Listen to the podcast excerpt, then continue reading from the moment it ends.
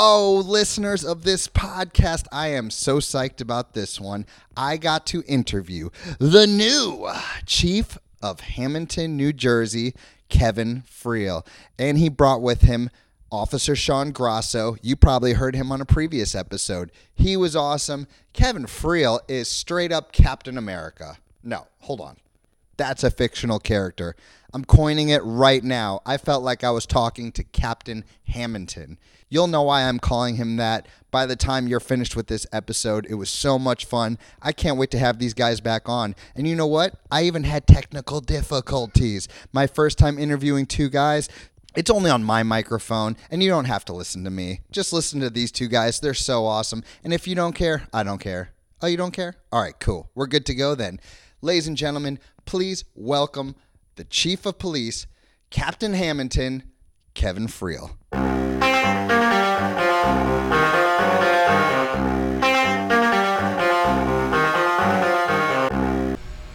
All hail the Chief. The Chief of Police is here, along with my friend Sean Grasso. Welcome back, Sean. Thank you very much for having me. Chief, uh, how do we address you now, man? Oh, but listen, I've been Officer Kevin for most of my career. I still answer to that. Um, I've had Chief Kevin doing the uh, crossing over there for the kids. Um, but hey, listen, I'm I'm still just Kevin, man. That's that's how How's I this- look at it. How's it sound to you, though? It, it's uh, it's great. It's it's something getting used to. It's it's definitely new, and uh, but definitely something I've been working to strive for to support my department and some more, some more support the community. when I mention your name, when I talk to people like my uh, students' parents or my staff, the instant reaction is a very genuine smile, which is shocking. Like you don't really see that when you talk about I don't know the chief of police, but people are like very happy that uh, you're the new guy.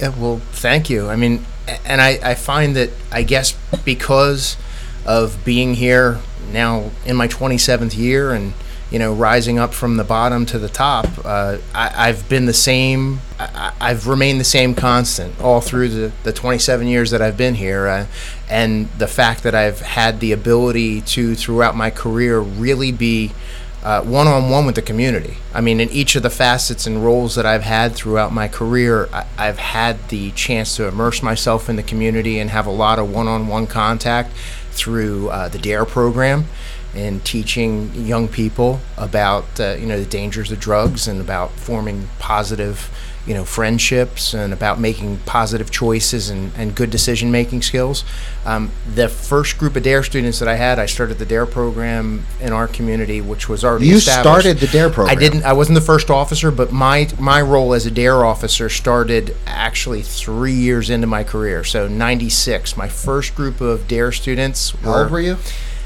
yeah, I was. um, I was. I was probably like just about 26 when I was my first year teaching Dare. Okay. Um, and my first group of Dare students that were in fifth grade are in their 30s now. So it's uh, it's really cool because it's like as you said that smile.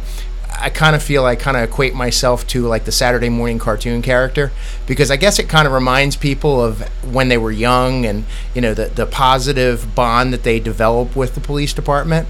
And I think that's probably why you see that smile go across their face because they're like Officer Kevin. You know, that's the way that they kind of think of it. Um, I've always tried to foster a, a very good rapport between the community and the police, and uh, that was through the DARE program. That was certainly through any of the community events that we did. Um, matter of fact, anytime we do any of our community events, I, I always say, and, and it's funny because I say that as police officers, we're ambassadors of the community. And a lot of people that aren't familiar with Hammonton, when they see a police officer come up to them and are talking to them in the manner that they are and as helpful as they are, they're like, wow, I wish the cops in our municipality were like this, you know? Yeah. I okay, I grew up in St. Louis, Missouri, and I remember my DARE program. I remember my DARE teacher. I wish I could thank him today. He was so awesome. Um, but I feel like since then, since that relationship I had with him, where I smiled, and now like I, I just I don't know if it's because of what I uh, watching the news too much, or it, it must be the media, man. It must be giving me these ideas that like there's some distance between officers and the general community. and it's so good to be here in Hammonton because I'm also from New York City, where when you saw an officer, it was usually you know it's New York City, so they're screaming and yelling. So uh, there, uh, there was also a level of unprofessionalism I would see a lot of times that you know it, I've only seen there. But you come here, it's like you feel protected. Like you guys got our backs. I feel very safe here at Reed Preschool, knowing that like if I have to call you guys, I feel like you guys would take it personally and get over here ASAP if there was an emergency. Yeah, I mean, it's as I said, it's it, you pointed it out that as a smaller community, we have a different ability of having a rapport with our community. And a couple years ago, when we did the torch run, and Sean was able to get you to help us out because we were short on part of the leg. You know, it was it was great to have you help us. You know, and I think that's what our agency is about is helping the community, but also having the community help us. We work hand in hand. You know, and even talking with the senior groups, having them active in what's going on in their neighborhoods, being able to share with us, and having that ability to communicate, not being afraid to talk to us not thinking that we're not going to listen to them. You know, I think that's what you're keying in on is that it's it's a, a, very close relationship that we have with the community versus some of the larger police departments where it's another person in a uniform that you really don't even know. Yeah, yeah. You guys feel like you're on our side, which is it's like you guys are part of the team. Absolutely, and that's that's a great part about being in this community. Um, my son comes here. So, you know, if we get a call here, we're going to be on the way. My daughter's across town at Toddlertown. So, yeah, you know, that's that's one of the awesome things about being in Hammonton. Do you mind if we just scratch your headset? Yeah, I think I wasn't hearing anything anyway. Oh, you weren't. Okay. No. So if, so, if, if, it's out, it's out. Yeah. I'll try to. You guys have done like a lot of work at the schools, right? You said that. I was in the school for a few years uh, as a security officer at the high school. I was in the middle school for a little while as well. Yeah, and you've also come here to Reed Preschool and um, definitely educated us on you know how to handle certain situations. Yeah, I try to help out when I can. Yeah, man, it's most helpful. It's really great. So, how does it feel to you knowing that? Uh, how long have you guys worked together for? Wow, we've. I'm I'm in 18 years. Yeah. I started on Kevin's squad, on, yeah. on Chief Friel squad. Uh, he made sergeant, and he was he was off the squad, and then I was kind of on my own but um, I I really liked the first two Chiefs, Injemy and Jones, and I can't tell you how happy I am for Kevin. I got to work with him his first week as Chief, and you know, mm. right, right, right off the bat, you you knew it was different. He's wearing a blue shirt like the rest of us. It does say Chief. He's got his vest on. What does a chief normally wear? Uh, well, it's it's been different throughout the years. I mean, most of the time, the, is the chief is it chief's decision? Um, chief?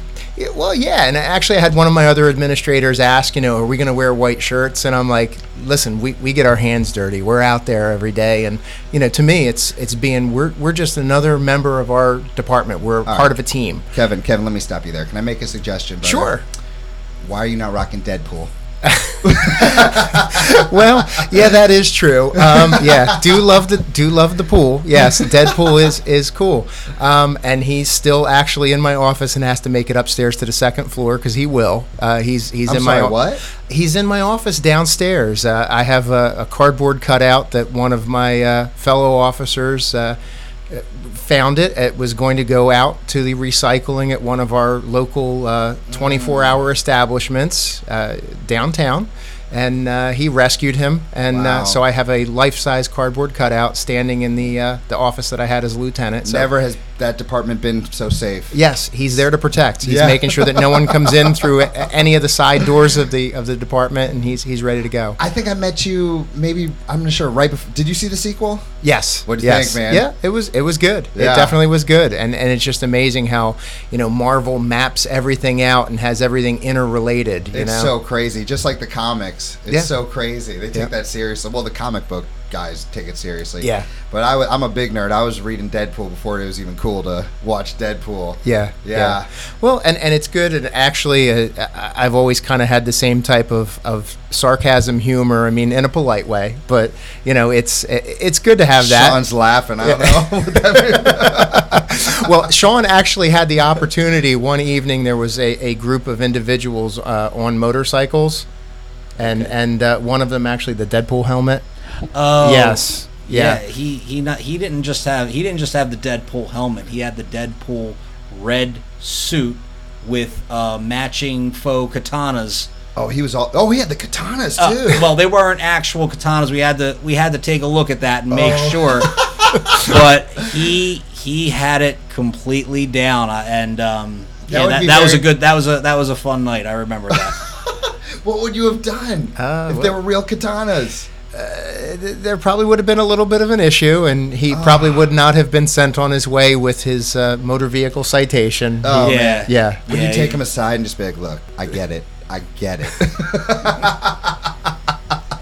That's crazy, man. You guys must see some really uh, interesting stuff from time to time. Yeah, it's, even though Hammonton is is a, a rather quiet little town, we'll say, um, we're in the center that. of everything. I mean, we're right mid between Philadelphia, Atlantic City, and we all roads lead to Hammonton. Is one thing that I like to say because you never know what you're going to come across. You mean people coming in? Oh yeah, yeah. I wanted to ask you about that. So, uh, how often does something like that happen? I have a, an employee this summer who actually was robbed uh, working at her store, where uh, some people came up. It's all on video camera. I'm sure you guys have possibly even seen it. You know? yeah, I possibly uh, handled it. So Oh, so Yeah, you know I'm- I'm familiar. That with was it, yeah. yeah. That was the distraction one uh, The at one of our one. local uh, clothing uh, Okay, shops. so, yeah. yeah. She was distracted by the what would you call it? The uh, the accomplice. One is a de- yeah decoy. One's a decoy that does the distracting, takes the uh, shop owner or individual working the store away from where their personal items or the register would be, and uh, working, lets yeah working her job working her job. after she worked her job here with me. Yeah, yeah. Does that? I mean, that can't happen very often, though, right? Is that a rare? uh, to to when I um, saw the video, it, it was uh, these two had done it before. Um, they they were definitely uh, professionals, which is How can you It's tell? rare to a. de- Well, they had they had the whole routine down. They looked the part from A to Z. They looked like they belonged in that store. They Mm. were uh, dressed to the nines, and the one got her as far away from her area of uh, concern as possible before the other one went to work. So you could just see You can you can't even really see them in the camera anymore. They're yeah, just way off. Yeah, you, you can see they had it. They definitely had a coordinated effort. They had done it before. This was uh, just one stop on their way. So I watch this one video, or I hear like one story that you guys have to deal with, and it eats at me. Like this one particular story, especially because I know her personally. She works so hard; it eats at me. Like, do these things eat at you guys? Like, are, are you able to separate it? Like, how how do you guys deal with this on a regular basis? Well, and I, kind of one of the things that I, I always say is that usually when when you deal with people in a call, you know, especially if you know it's one of the victims in it, they're going to be emotionally charged and they're going to be upset, and even some of the offenders are either charged emotionally sometimes in some of the situations or chemically in some of the situations and you kind of always have to look at it as that when you're doing your action as a police officer, you kind of can't take it personally when these people are going to be less than favorable to you. I mean, you can imagine there are some interesting names or things that people like to say to police officers, you know, when they're upset about something. Um, but the important thing is, is as an officer, we you need to kind of disassociate the fact that don't take it personally. It's it's not you that they're upset with. It's it's has there ever? Uh, I mean, I don't even know if you can answer this. Has there ever just? I, I don't want to get into specifics, but been someone you've known that you've had to deal with that you maybe went to high school with, and like now you're Oh yeah, Yeah. yeah. Oh, man. I mean, there was, and, and like I said, with the chemically, uh, there was one call that me and another officer went to, and it's a person that we would almost deal with on the daily in another professional manner, and the person was under the influence of something. And I mean, it's swinging at both of us. Oh, you know, so we, you know, we we you know gingerly take them down, cuff them, and you know process them, book them, do what we need to do, and you know again it's all in how you treat people and how you deal with people and you can't take it personally because in any profession that you have when you take it per- take a personal offense it, it changes the way you perceive that person and the way you treat that person i mean it does it really No, does I'm only laughing because I had to learn that quickly in my profession because little kids will they'll they'll tell Oh you yeah, the truth, man. Yeah, yeah, yeah. And and you know, it's like as you said, a little kid is just expressing what they're emotionally feeling at that moment. Yes. And and because they have no filter. Well, Yes. people that when they're that upset or under the influence of something, they're not, there's no filter. Mm. They're not going to think about what what I'm saying, how's that affecting the other person. So I just take it at that. It's not really me that they're you know saying something about. It's the situation. And if you treat them with as much respect as possible that you can in that situation, and don't take it personally, any future dealings you have with that person are going to work out better because it's not going to be like, well, that guy treated me this way or this guy did this to me. It, it, it turns around to, well, hey, I appreciate you being as nice as you could to me. You know, yeah, I, was, going to ask you. Uh, did, Yeah. I mean, did he wake up the next morning and be like, and "Oh." apologize. You Oh, know, he it was like, yeah, it was just like, hey, listen, I, I'm really sorry about you know the way I was acting the other day. And and again, like you said, if you if you just remember in your mind, don't take it personally. It's not you. It's the situation. It, it just makes it so much easier to continue on with your career without making a, But a bad choice yourself. That does that come naturally to anyone? Like that must be a skill that you have to hone, right? Yeah, after like I said, I've been here 18 years. It uh, you, you you figure it out. My first couple of years, it was it was kind of hard going home, and um, you know, knowing you might have dealt with someone that you went to high school with, someone that might have you know would would under any other circumstance give you the shirt off their back. No way! But- I can't even imagine. But I can't even imagine. like you said, it you know, a couple of drinks too many, you know, after a hard hard week, sometimes people become a different person. But as long as you treat them right, when they wake up, at ninety percent of the time, they're you know apologetic. They're you know, what did I do? What, what how can I fix it? And you know, you move on. Mm, one of the things actually that we now have in our department that we've had for the past three years now, which really helps, and at first people were a little concerned or apprehensive about it, is uh, the body worn cameras that we use.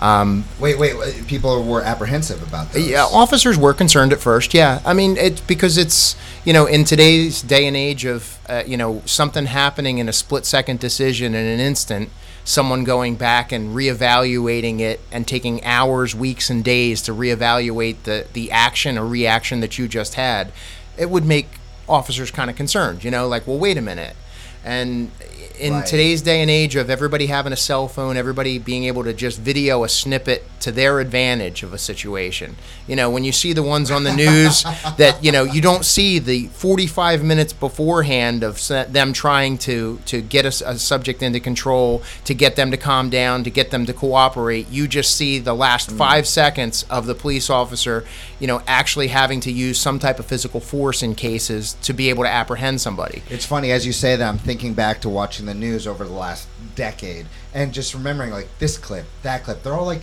five, ten second clips, and they always show the worst, just the moment where the snap happens. You don't get any of the context. Right, and and having the body worn cameras is a way to have a a video of it that's unbiased. You know, and and it's there, it's happening, and I think that now that we've been using them for a while, officers really understand the fact that it protects them in what they're doing.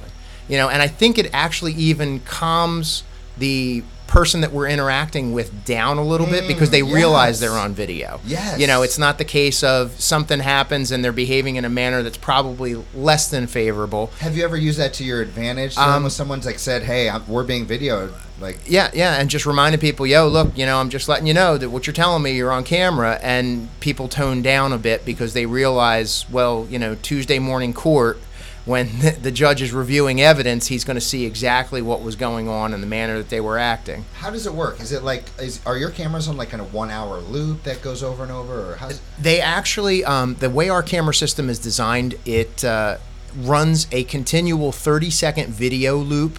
It'll continually record 30 second snippet.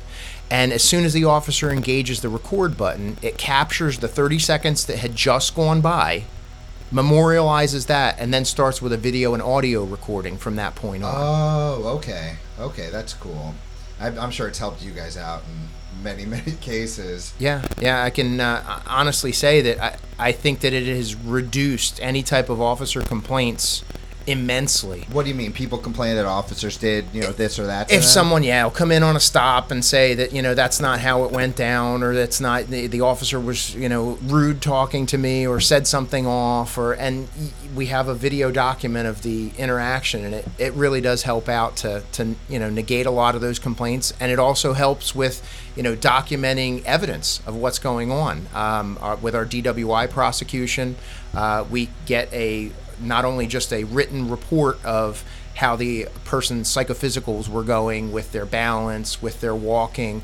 It's actually video recorded so that this way, wow. you know, you can use it in prosecution. So that's wow. good. Was this because I have so many students, man. What do you think half of them say they want to be when we're doing graduation? An I mean, astronaut.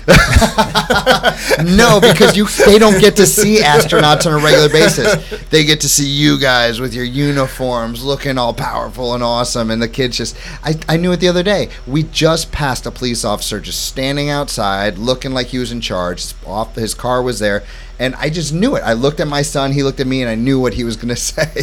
he said, "I want to be a police officer when I grow up." He just, I knew he was going to say it. And I looked at Lisa. I was like, "Yeah, police officers must look pretty awesome to kids." like, was this something that you wanted to do when you were a kid? I, I remember when I was in school. Um, I said, "You know what? When I grow up, I want to be a, I want to be a state trooper." And I really didn't even know what what that meant at the time, the difference and everything, uh, be, you know, between state police and and uh, municipal police.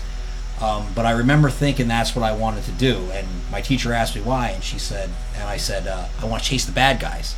She said, you know, they don't really chase the bad guys anymore; they just radio ahead. And I was like, I was kind of upset. I'm like, no, I, I still want to do it, and this. It, I got away from it for a little bit from from uh, pursuing a career in law enforcement, and you know this when I came back to it, it, it was great. I'm glad that I did it on a municipal level. Wait, so so your your hopes and dreams? I mean, not to be cheesy, but like kind of like the hero, go out and save save people, help people. Yeah, I, I wanted to go after bad guys, but you got to remember, I was funneling through several things.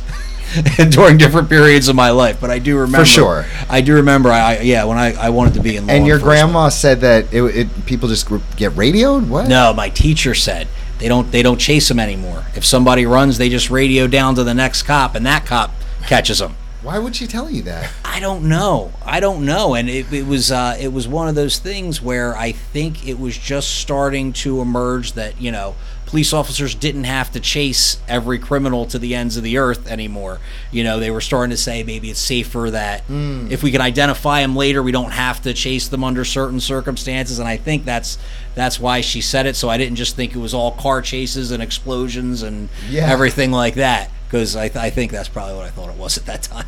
Yeah, well, we were kind of talking about that on our podcast, where I was like, yeah. "What do you ever? What if someone speeds off?" And you're like, "Well, sometimes you let them go." Yeah. And at the time, I got to yeah. be honest, I was thinking like, "Oh, all right, I guess if that's what you got to do."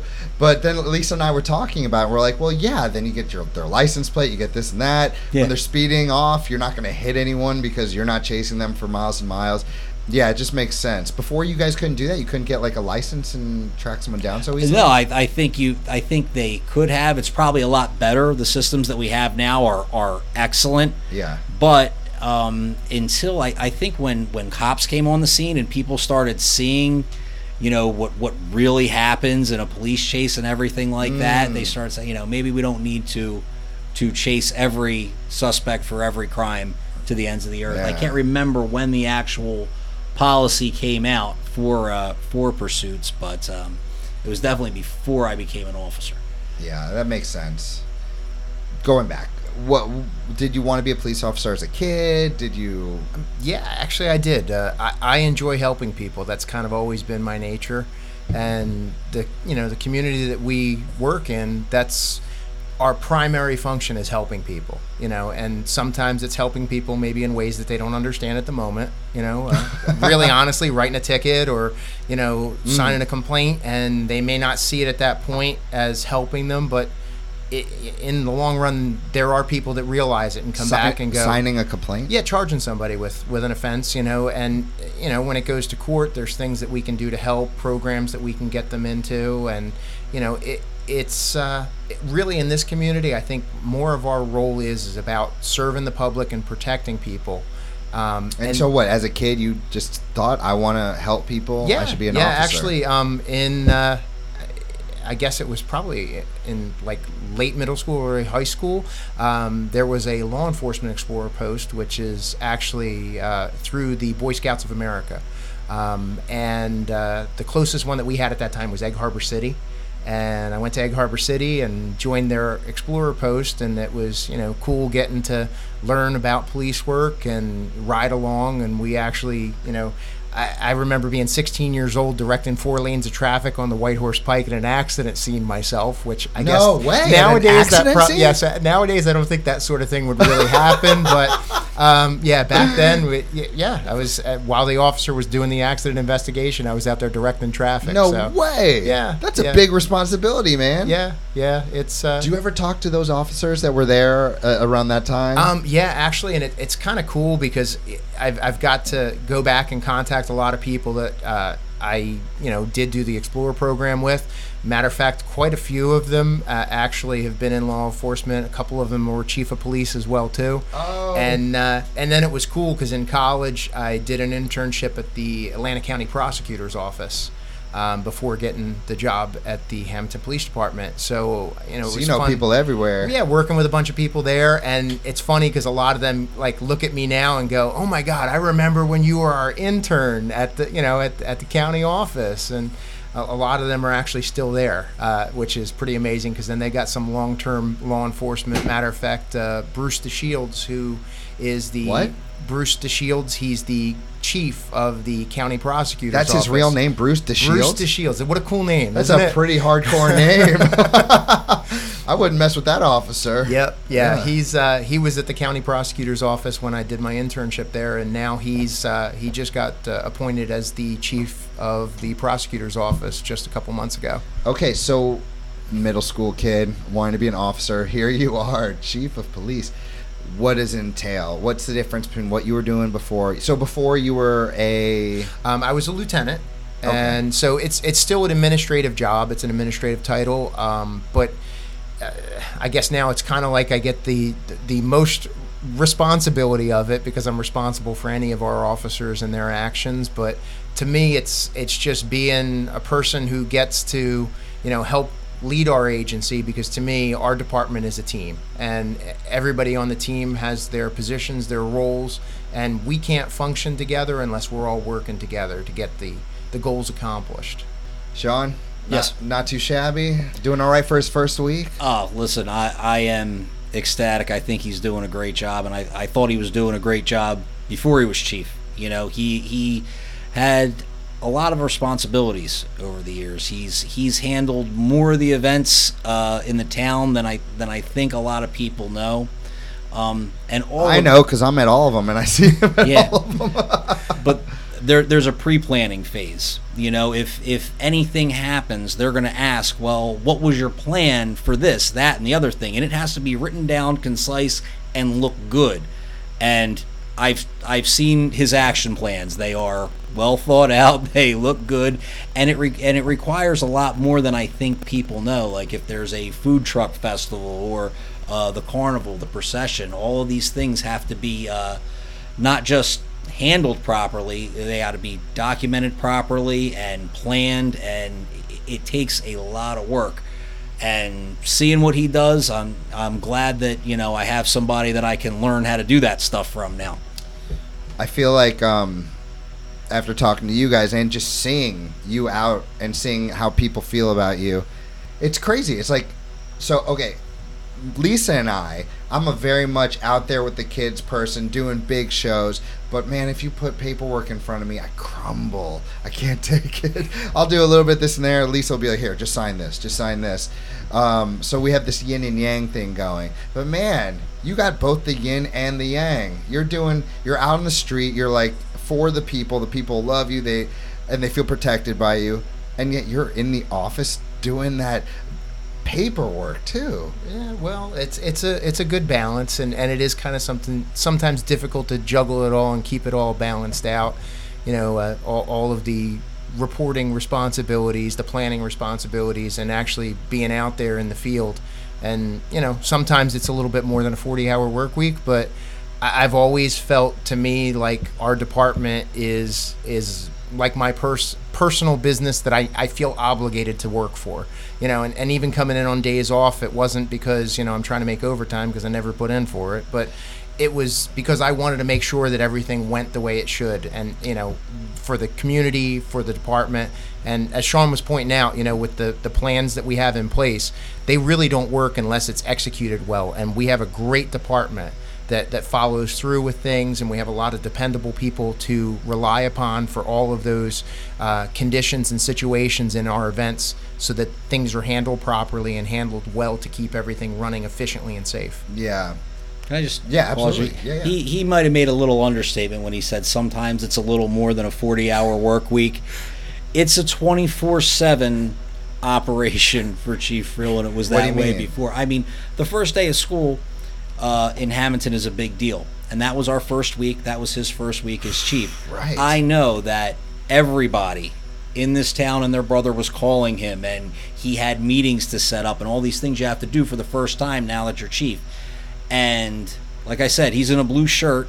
He's out there with me and my guys helping us handle calls so we can get through it faster. It was just, uh, sometimes I don't know how he finds the time to do both and uh, you know it's it's a pretty amazing thing to to see. And, and not only that, we were you know we're at the range. Uh, firearms these days, everybody has to know. We all have to kind of be on the same page.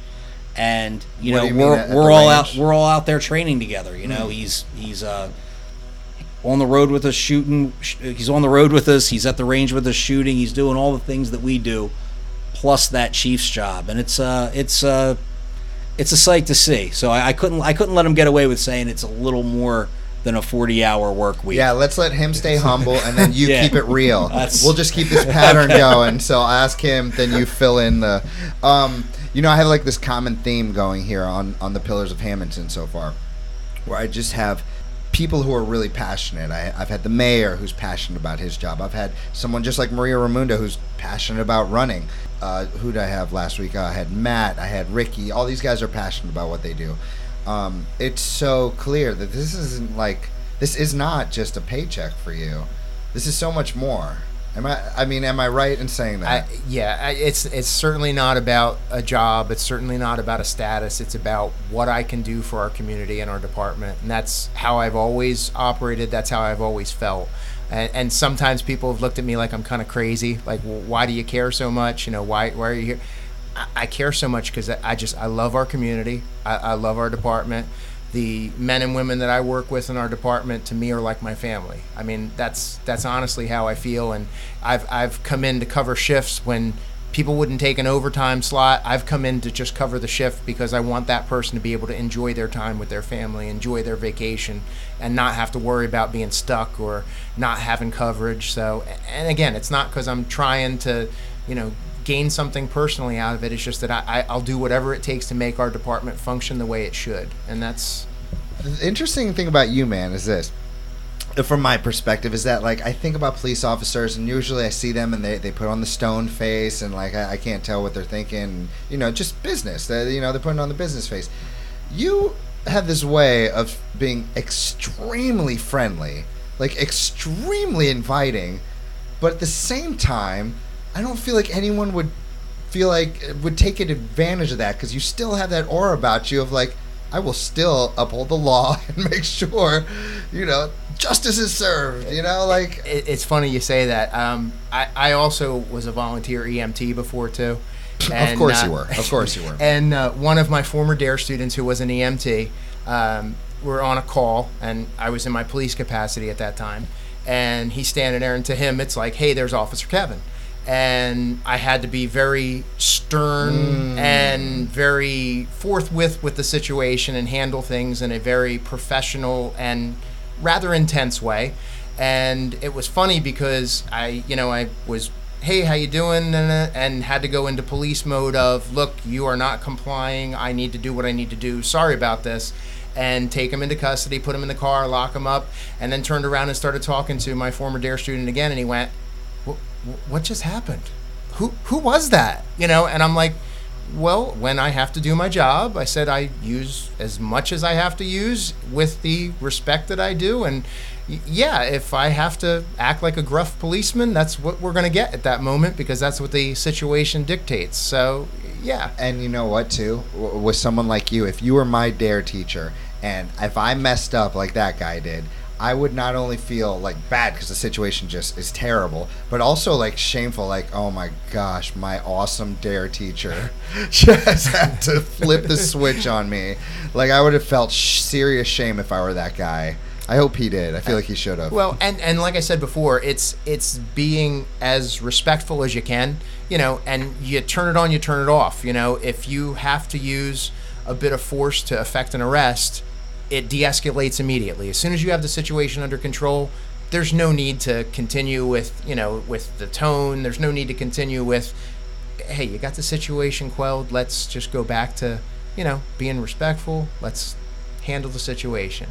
You know, it, being bitter just doesn't doesn't work in our profession. It really oh, doesn't. Oh, no, that would probably ruin your every minute of every day if you were bitter.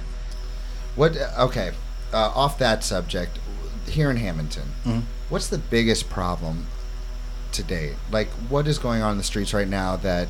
Because when I first moved here, uh, I heard that there was a heroin epidemic here. I haven't like seen seen too much of it personally I, you know, maybe a little bit here and there. Is is it really a problem here in Hammonton? Well, yeah, dr- drugs are a problem everywhere in the United States. I mean, you see everywhere about the opioid addiction pro, you know, problem, and okay. and and just in talking with people, you know, and, and again, uh, I, in DARE I use someone I know, someone I know, a person that we recently had had dealings with. You know, I said, listen, how, can I just ask, how did this all start for you? And with this person, it started out with they had an injury, started with prescription medication, mm. and really enjoyed the way that it was making them feel. And then, you know, when the doctor wasn't writing that prescription anymore, mm. they went to heroin. And you sit right there and the go bat. and go, wait a minute, like what made you make that decision? And they're like, well, I had no other choice. It was the only thing I could get because buying pills was expensive, and you know, went with that. And I'm like, wow i'm like like that's that's a pretty big leap if you see an ambulance going down the street most people would assume it's an elderly person or a fall victim or a car accident and more and more it's becoming ambulances going to save somebody from an overdose have you guys had to do that thing that they always had to do on um, movies where they stick them with the narcan uh, it's it's for us it's not a needle anymore we use a, a nasal inhaler and oh. yes, I've I've had to do it several times. Really? Oh yeah, we're we're doing it every every month, sometimes every week. So have you seen? Have, does it work every time? Like, uh, actually, the after we had training, um, I think I was the second person, the first or second person to have to use it, and we had got our training, and and that's when fentanyl started to hit the street. Now, if you don't know what fentanyl is, it's a very very potent uh, f- form of opioid. It's um, that Okay. It's it's it's more powerful than just regular heroin. It can get absorbed through your skin. No, no, I read about this. This is people are starting to buy this instead of heroin yes. too, right? Yeah. Yes. Mm, yeah. So absorbed through the skin. Yeah. That is so, so scary. Um, Narcan will will have an effect on it, but it's it's going to take a lot more. I didn't know it, so I'm at my first overdose victim. And I said, okay, I, I took everything out, put it all together, gave administered the doses, and and I was waiting for this subject to just pop back up and start talking and say what happened, like I had seen every other time, except for I gave the doses and absolutely nothing happened. There was no change, and I'm going, oh no, I you know. I don't have anything left in my bag of tricks to help this person. We're just waiting for the ambulance. I, I don't understand why it worked for everybody else now and not me. But it just turned out that now that fentanyl's here, it may take two doses or three doses, and coupled with um, bag, uh, bag valve breathing, Mask, yeah, bag, yeah. Um, bag mouth resuscitation. Uh, yeah, so, we use most of our vehicles. We also have equipped with a bag valve mask. It's a more yes. effective, more efficient way of doing rescue breathing. Yeah. Um, I always carry two it's now. Not, it's not as exhausting too. Yeah. Yeah. So what happened? Uh, the paramedics showed up um, it felt like a long time, but it was probably really two minutes after I was trying to figure out what my next step was, and they administered another dose. They started the bag valve mask, and you know, she came back a little bit, and she eventually got to the hospital and okay. made a full recovery. So, so, you gave that whole story, but now that I mean, you're my friend, like uh, Kevin, you're my bud now, man. It's like all I can think about this whole time is like that stuff absorbs through your skin. Yes. There's my two friends there trying to save someone, and they are getting this highly potent. And, and you're, I don't even know, man. Uh, that's crazy to me that you guys could just get that on your body, and then you are. I don't know how you're feeling. I don't know much about it. I just know. Well, you, you think about it this way: people that have used this drug and built up their tolerance to it get taken out. They get they go into overdose over it. So if someone who's not using it comes into contact right. with right. a minuscule amount, they can drop. And then now you're now you're in a position where you need another Narcan kit for a police officer that came in contact. Do you think people would it. instantly know what had happened? Do you think like if you two just dropped, they would know it must be? Uh, one would hope, if, you know, that, but uh, you know, and again, like with anything with EMS, you know, the first thing you do is you do, you know, making sure scene survey you look around go what's the causation you know is there a wire down is there something going on right. and then you look around and most of the times that we have drug overdoses there's there's usually signs or signals uh, that would let you know that the person overdosed you right. know, you're going to see packaging you may see a needle and that'll kind of give you an indicator of what's going on. That's cool. Yeah, when I'm doing, uh, we do CPR training and emergency training here, and we, you know, first thing always survey the scene, look for any potential dangers, so, you're a lieutenant, and I'm a sergeant. You're a sergeant. Yes. What does that mean? Uh, I'm a. I directly supervise the patrolmen that are out on the road, uh, handling crashes, handling domestics. I go over their paperwork. I make sure they're doing everything correctly. The lieutenant's going to make sure I'm doing everything correctly. Captain's going to oversee the lieutenants and us, and the chief. He's responsible for everybody. I got a serious question. Every time I'm driving with my kids, I this might be an unpopular opinion to whoever's listening, but I want those driverless cars, the ones that are automated, to hurry up before my kids get their license because I think people are way worse drivers than any machine will ever be. So, what I'm okay, that was a very long-winded uh, whatever onto this point. Every time, Kevin, Sean, I look to my left when I'm driving, I'm seeing somebody driving in their car looking down at I'm 99% sure if it's their phone, and it's it's infuriating and it's scary, and it, I worry about my kids. Well, it's a, a, lot of phone carriers and, and phones themselves have enabled apps that if you're in motion, it'll shut the phone down so that it can't receive texts. Um, that's a helpful app. Uh, what, it'll automatically. Do you know that app? Um, I don't remember it off the top of my head, but okay. you can. I, I, know that a lot of the phone carriers have it, um, where if you're in motion and it knows that your phone is moving faster than a person walking, anyone that texts you is going to get an automated response back that says, "I'm driving right now. You know, can't respond to your text message." That's brilliant. You know, and, and it's good, and it's it's hard. I, you know, if you look anywhere in society, and and I'm sure that the the gentleman sitting here at the table here too, this as, man text, as Sean is texting, texting something right now. I was going to say so I was going to see if I could it's, get the name out there we, for if you recognize. It. Yeah, it, we've. I mean that that device is it's more than a phone. It's it's a personal computer that we have, and we all are guilty of consulting the magic oracle for questions, answers, and communications all the time. Um, but I agree with you uh, that when you're driving, it, it's most of the time that they say it's about a three second distraction for a person to look down at their phone, even to just to check to see if somebody texts them, let alone to read a text. Well, you guys um, would be the ones to ask. Do you guys see accidents as a result uh, of? We do see distracted driving because of that. Yes. Yeah. Um, and there's actually uh, at the school. Uh, before the prom, uh, we do a uh, driving while impaired with the goggles for uh, you know drunk driving goggles to give you an fatal idea vision. of fatal vision of, of, if you were impaired what your vision would look like they actually have uh, goggles that i would hope that maybe we can somehow get that shows you about distracted driving for texting and or tired or sleepy driving and it actually has in the lens reticles it has um, a digital screen that actually blacks out to give you the idea of the fact that you won't see right now because you're down looking at your phone, so you're not going to see what's coming at you. Mm. And you do things like throw a ball to the person, or you know, we'll, we'll have them walk or do things like that, and it'll give you the idea of how distracted you really actually are because most people don't realize it. Yeah, man, you hear that ding. Oh, who is that? Is that uh, is that important? Is it about my yeah. kids? Is it anything?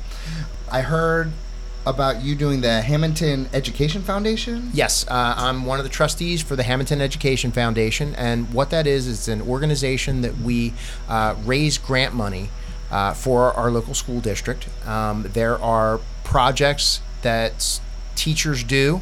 Um, that they apply for grants to receive extra money that the school district wouldn't have for their yeah. you know, there are programs that they may come up with. Um, there are art project programs. There was one about poetry, which we you know, granted a teacher to do a poetry um, symposium for the students. Um, we uh, didn't pan out exactly how we were hoping, but the little house that you see at the high school, um, that was also done as a grant project through the Hammonton Education Foundation, which incorporated the woodshop program the drafting program, oh, cool. and a couple other programs at the school um, in order to give them uh, grant money to do this project to work together.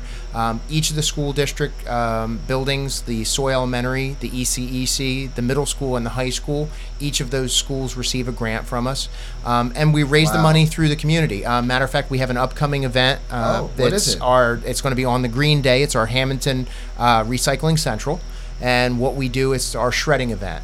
Uh, so if you have any, you know, uh, personal documents at home that uh, you have in your filing cabinets that are kind of over exploding there, you know, with the shoe boxes full of uh, your receipts that you, for some reason, are still hanging on to. And yeah. for those of you that haven't gone paperless with your statements and you've got all your, you know, bank statements what from 10 years ago. 2019. Yeah, right. And, and you still got those things hanging around. This is a, a great way to safely dispose of those. Um, we have docu- What do you guys do? I, I, what are you doing? Um, what we do is um, we accept donations for it. Um, for major companies that are doing large poundage amount of shredding, uh, it's a, a by certain ratio pound rate uh, that we ask for a donation for. But uh, most people that come out, like a $10, $20 donation, and you can shred a bunch of papers.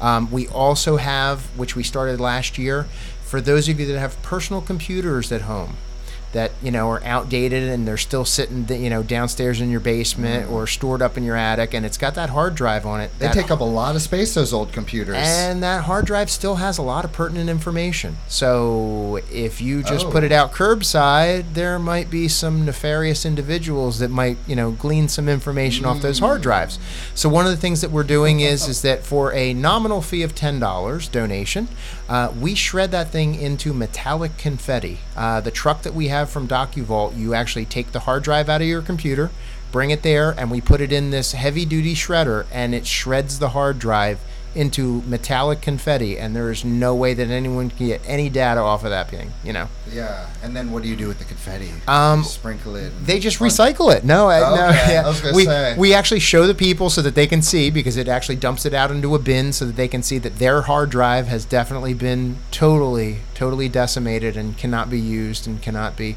You know, some people like to you know drill the hard drive out with a couple drill bits to make sure it won't spin. Um, yeah, so uh, we have that event going on. Uh, also, the police department is going to be uh, accepting the unwanted uh, or unused or expired uh, medications. We're going to do that at the site as well. We we did have a drug disposal box at the police department, but as Sean pointed out, with the problem of fentanyl, um, we actually had somebody drop Wait. some you yeah. mean for people who actually want to just give up their drugs and well, drop it off? Fentanyl is actually there are fentanyl patches and things that are prescribed medications for certain people. Um, oh, okay. So, um, but someone had put um, a, a, rather caustic uh, narcotic in the drug drop box. What do you mean? Well, one of our detectives, when they were cleaning out the box, because we do that so that this way everything could be properly disposed of, uh, was almost exposed. So no way. Yeah. So we had we had a list of what you can put in there, how, you know, what you can't put in there, and some things we're getting putting in there that shouldn't have been put in there. Um, do you guys ever look at each other and just be like, "Man, this job is bonkers. What are we doing, man? Um, yeah, sometimes things are a little bit crazy, but um, again, we got a good group of people Do your at our families department. worry? Do your families worry? Um, you know what? I think any any job that you have, you know, in today's society, you never know when you go out the door what's going to happen, and are you or are you not coming back. But I don't think that we concentrate on you know all of the maladies that can happen. I think that we, as a department, look at all the good that we can do in our community and protect each other. We make sure that everybody comes out of their tour safe and goes home to their families every day. Yeah. We don't we never leave anybody behind. We always work together if someone's stuck working on something or dealing with a situation, you know, we stick there with them until everything's all cleared up and everybody can go home. The passion, man. We are we're lucky here in Hammonton to have you guys. Oh, before we get to the Chat Pack best cop movie of all time. The other guys.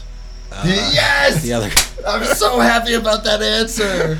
Yes. N- if you have not seen the other guys, go see the other guys. Yes, there's no desk pops here and and no one needs to be a peacock. We're good. We're very good. I need to spread my wings. Gotta fly. Gotta fly. oh, that was the best answer. Yes. Okay. Um. So Kevin, um, Sean, you you've answered these questions before, but please feel free to answer. Uh, Kevin will pick though. Okay, I'm picking a card. Chat pack, baby. Okay, it's on the chat pack. It's what type of service to others or good deed done for other people do you personally find the most rewarding? Um, I, I think just in in general, my job as uh, doing the DARE program, I think just giving young people the tools because the program wasn't just about resisting drugs. You know, that was kind of the tagline of it but it was about you know making people understand about how to make good choices reviewing what the consequences are how to make and keep good friends you know and having good friend networking to help you through problems realizing that you know in life you make mistakes and how to recover from making a mistake. Um, i think that imparting all of those things and helping to nurture people's decision making skills i think to me that was the most rewarding deed done because you know like i said the, the first group that i had they're in their 30s and just to have someone come up to you and go man i remember DARE and all this and, and actually four of our officers in our department uh, were my for, former DARE students. So No like way. yeah one of them uh, you know it was funny because like during his interview he was like uh, no disrespect lt but you were officer kevin. And i'm like you know that meant that meant a lot it made me feel good you know just Yeah. just to, to have that influence on someone to choose their career path and you know feel positively about law enforcement and want to do that It's uh, just speaking from my own experience. It's the one of the most rewarding things about my job is when I get that later on. The ones who are 20, 25 and contact me and letting me know. You know. So I, I feel you on that. yeah i mean sam your interaction with with your your students your, your kids at school it, it's something that stays with them forever i mean Yeah. that, that's 100% I mean, look at what happened with Sean. That that one teacher almost ruined it, man. We wouldn't have these safe streets if it weren't for that officer. Ah, teachers, listen to this and know. Uh, one more. sure why not All right, cool. Okay, in your opinion, what is the most beautiful man-made object in the world? Wow. Um, you know what? To me, I think this is an easy one for me. Um, I- I'm going to say the Statue of Liberty, just for all that it signifies. You know, we we live in a country where we're Americans. Americans is something that is is formulated from everywhere. You know, people from all different countries coming here, melding together and forming a whole new nationality. You know, to me that that's the symbol of it, the Statue of Liberty, that everybody has freedoms and, and that's as police officers, we're upholding people's liberty and freedom. You know, every decision that we make, even if it's something where we sit there and go, ah, you know, we know this person has this going on, but legally we can't do this. We're supporting everybody's liberties, you know, and everybody. We're not going to take away anybody's freedom, anybody's property, anything without the due process. And to me, I think that's probably the most beautiful man-made object is the Statue of Liberty for what she symbolizes. I swear, people, we I did not tell him these ans- these questions ahead of time. He just said that monologue on the fly. Man, you are good. I can't. That that's a good answer. That was a really good answer. Do you have your own, man? I, uh, you know what? I'm gonna go with uh, the chief on this one. He, Yeah. he had a pretty good answer. I don't think I'm gonna top it. Um, but uh, yeah, I, I, I agree. I, I think uh, the Statue of Liberty. I think our Constitution is a, is a beautifully crafted document that's that's unique to us. That that that makes us what us what we are. You know, and um, Yeah, big big shout out to France. Shout out to France, guys. Thank you. Thank you. Man, I was hoping you'd pick one of these silly questions before we go. Um, only because were you guys fans of uh, Game of Thrones? Mm, I watched a little bit of it. Oh, really? You like weren't? first two. Se- I always felt first so two seasons. Yeah, I, I, I kind of started watching it and stopped. And ironically, if you look at my shirt right now, Is that like a is that like a Game of Thrones? that's one of the Game of Thrones sigils. Yes, uh, that's the House of Stark. So, Oh, okay. yes, winter is coming. Winter, So- winter came. Winter finally came, I guess. Dude, okay. if you don't have an answer, fine, whatever. But I gotta know. Thinking back to all the great TV series finales that you've ever seen over the years, which show do you believe had the best finale? I can think of one You got one. right right off the top because I followed this show. It was a cop show, and it was so it was hard for me to watch. It was fiction, it, it- you know. It, it was a cop show, and these cops were they were bad, terrible cops, and they were always an inch away from getting caught. It was The Shield. I don't know if you've ever I've heard of the Shield. You've ever seen the it? bald dude. Yep. Yeah. And uh, spoiler alert: at the end, he gets away with all of it, but he doesn't. And the the way they wrap that up to show that you know he, he never got in trouble for any of the incredible crimes these guys committed, but he was still trapped. I just said, man, that's that's an awesome ending. what do you mean he was trapped? I'm so into this now. Okay, Wait, dude. This- wa- should all we just save this for off the air? I don't know. Is this going to be a huge? I- I'll try. I'll try to right. sum it up quickly. All right, do it. You got this. he winds up applying for this special uh, government agency, this law enforcement agency that will forgive him for his crimes in a one time interview because they need a cop that has committed crimes because they're going to go after these criminals and they think he knows the way to do it. So he knows he has this one chance to get out of everything. So instead of it being this 10 minute interview where, you know, he says, well, one time I roughed up a guy, he lays it all on the line. We stole millions of dollars. We sold drugs. We murdered people. He just goes through the whole list of all this stuff. And these people are like, oh my God, what do we do? You know, we're not going to be able to, to charge him with anything now. So after he gets out of that, they say, well, you know what? This is your job now. We need five reports a week. You're going to wear a suit. You come into the office at 8 a.m., you leave at 5. The lights shut off at 5. This is a guy that's never written a report. He never had to wear a suit. He they his him and his squad just did what he wanted and now he's trapped because if he doesn't fulfill his contract for whatever it was, so it was mean like to 5 tell years. me after a life of crime, he Yeah. gets to just do what he was supposed to this whole time? But if he doesn't fulfill this contract, if he doesn't go to work every day, if he doesn't wear the suit, if he winds up getting fired, all his anonymity, ah, anonymity goes away, Uh-huh. and he gets charged. So they have him doing the most meaning, menial Hmm. tasks that you could imagine. Something that this guy would never do. He thought he was going to be out chasing drug dealers, you know. And the uh, Shield. the shield, yeah. Hopefully, I did it justice. I probably didn't, but but I never watched the Shield. uh, season after season, watching Vic Mackey get stuck in that position, Dude, I, I was just like, show. "Oh man!" You got one, man? I can't think of one off the top of my head. I, I'm one of those guys that if I'm watching a show for season after season, I, I hate to see it end. And any of the mm. endings never They truly never do, it right? justice. That's what I'm saying. All I'm thinking about is all my disappointments over the years. Lost was a big one for me, man. ooh, That one hurt. That one still hurts. Yeah, I can't even rewatch that again. I was going to rewatch from the first season of it, and I was like, you know what? No, I can't. Dude, I will. I'll, I'll watch it. I'll rewatch it with my kids because the ride was so good. The ride was so good. Lost. Yeah. It, it- Oh, it was so I good. was so mad. I, I got so mad watching that show. guys thank you for everything you do this is a fun podcast you guys are awesome and um, if there's uh, any shout outs you want to give man now's the time to go for it anyone out there I do. I have a quick shout out, and it, and it ties into something else we're starting. Um, this year, uh, we we had a family in our community that needed help. They have a son like mine, autistic. They needed a fence for their yard. Uh, we ran into the same situation at my house. I know how desperately important these things are, but sometimes you know a, a family doesn't have the the yeah they're not ready to do it right then and there. yeah Um, so we had some agencies together. It kind of fell apart, and I said, "Well, we still got to get this fence for this kid. It's it's not a it's not a choice." So I called uh, Brian Hughes from Allscape Landscaping, and I said, "Hey, is there anything you can do?" He said, "I'll be right there. You know, let's go look at it. Let's measure it out." Um, and he was he was really set to do the entire thing. And you know, I want to give a shout out to him and his business, and, and thank you so much.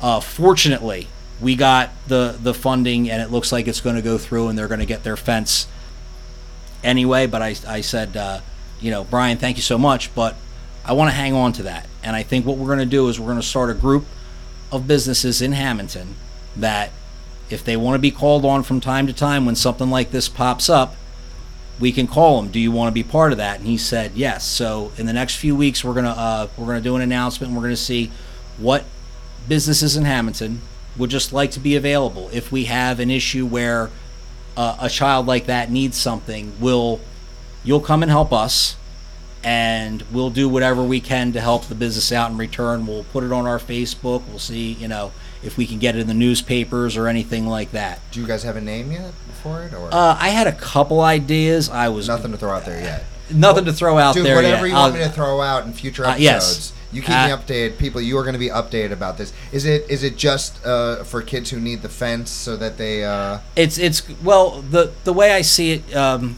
the patrolmen and the police department, we're on the front line. We see these things every day. We know exactly where the need is, and um, Oh, wow. if we can just Okay. you know put a few people from the community you know together in a way, you know, a, a few little things like that can really make a difference in people's lives, and they can really make a difference in in our community. yeah. The other thing, Yes. the Shawnee Shoe Hands 5K one mile hero walk. That is going to be on April Wait 4th. Wait a minute. What are we talking about here? We're talking about the uh, Hammonton Police Sergeants Union have put together a 5K. It's going to be at a Shawnee Park. Shawnee Shoe 5K No and, and way. a one mile hero walk. Okay, uh, before you say this, guys, if you don't know what we're talking about, uh, go back to Sean Grasso's episode where we talk about the uh, uh, the graphic novel he wrote based off his experience raising his son. Um, just check it out; it's a few episodes ago. I'm sorry. Go ahead. So uh, it's it's up on the website now. It's TNT Events Event Management.com. Um, you can't sign up for it yet. It's going to go out of uh, test mode as soon as we get you know we, we have to set up where the money is going. As soon as that's in, then it then it will start, and you'll be able to sign up for the race. So if you check the website, and I'll try to get the announcement when it's officially up. But if you look, you'll see it there. You'll be able to see the date, the place, the time, and and, and pretty much everything else you need to know. Officer Sean Grasso, the Sightels will be there, my brother. And Thank I'll- you. I'll, well, anytime. I'll promote it any way I can. So, oh, and guys, please, i you got a few bucks, go buy Shawnee Shoe Hands on Amazon. It's a great graphic novel, and the money goes to a great cause.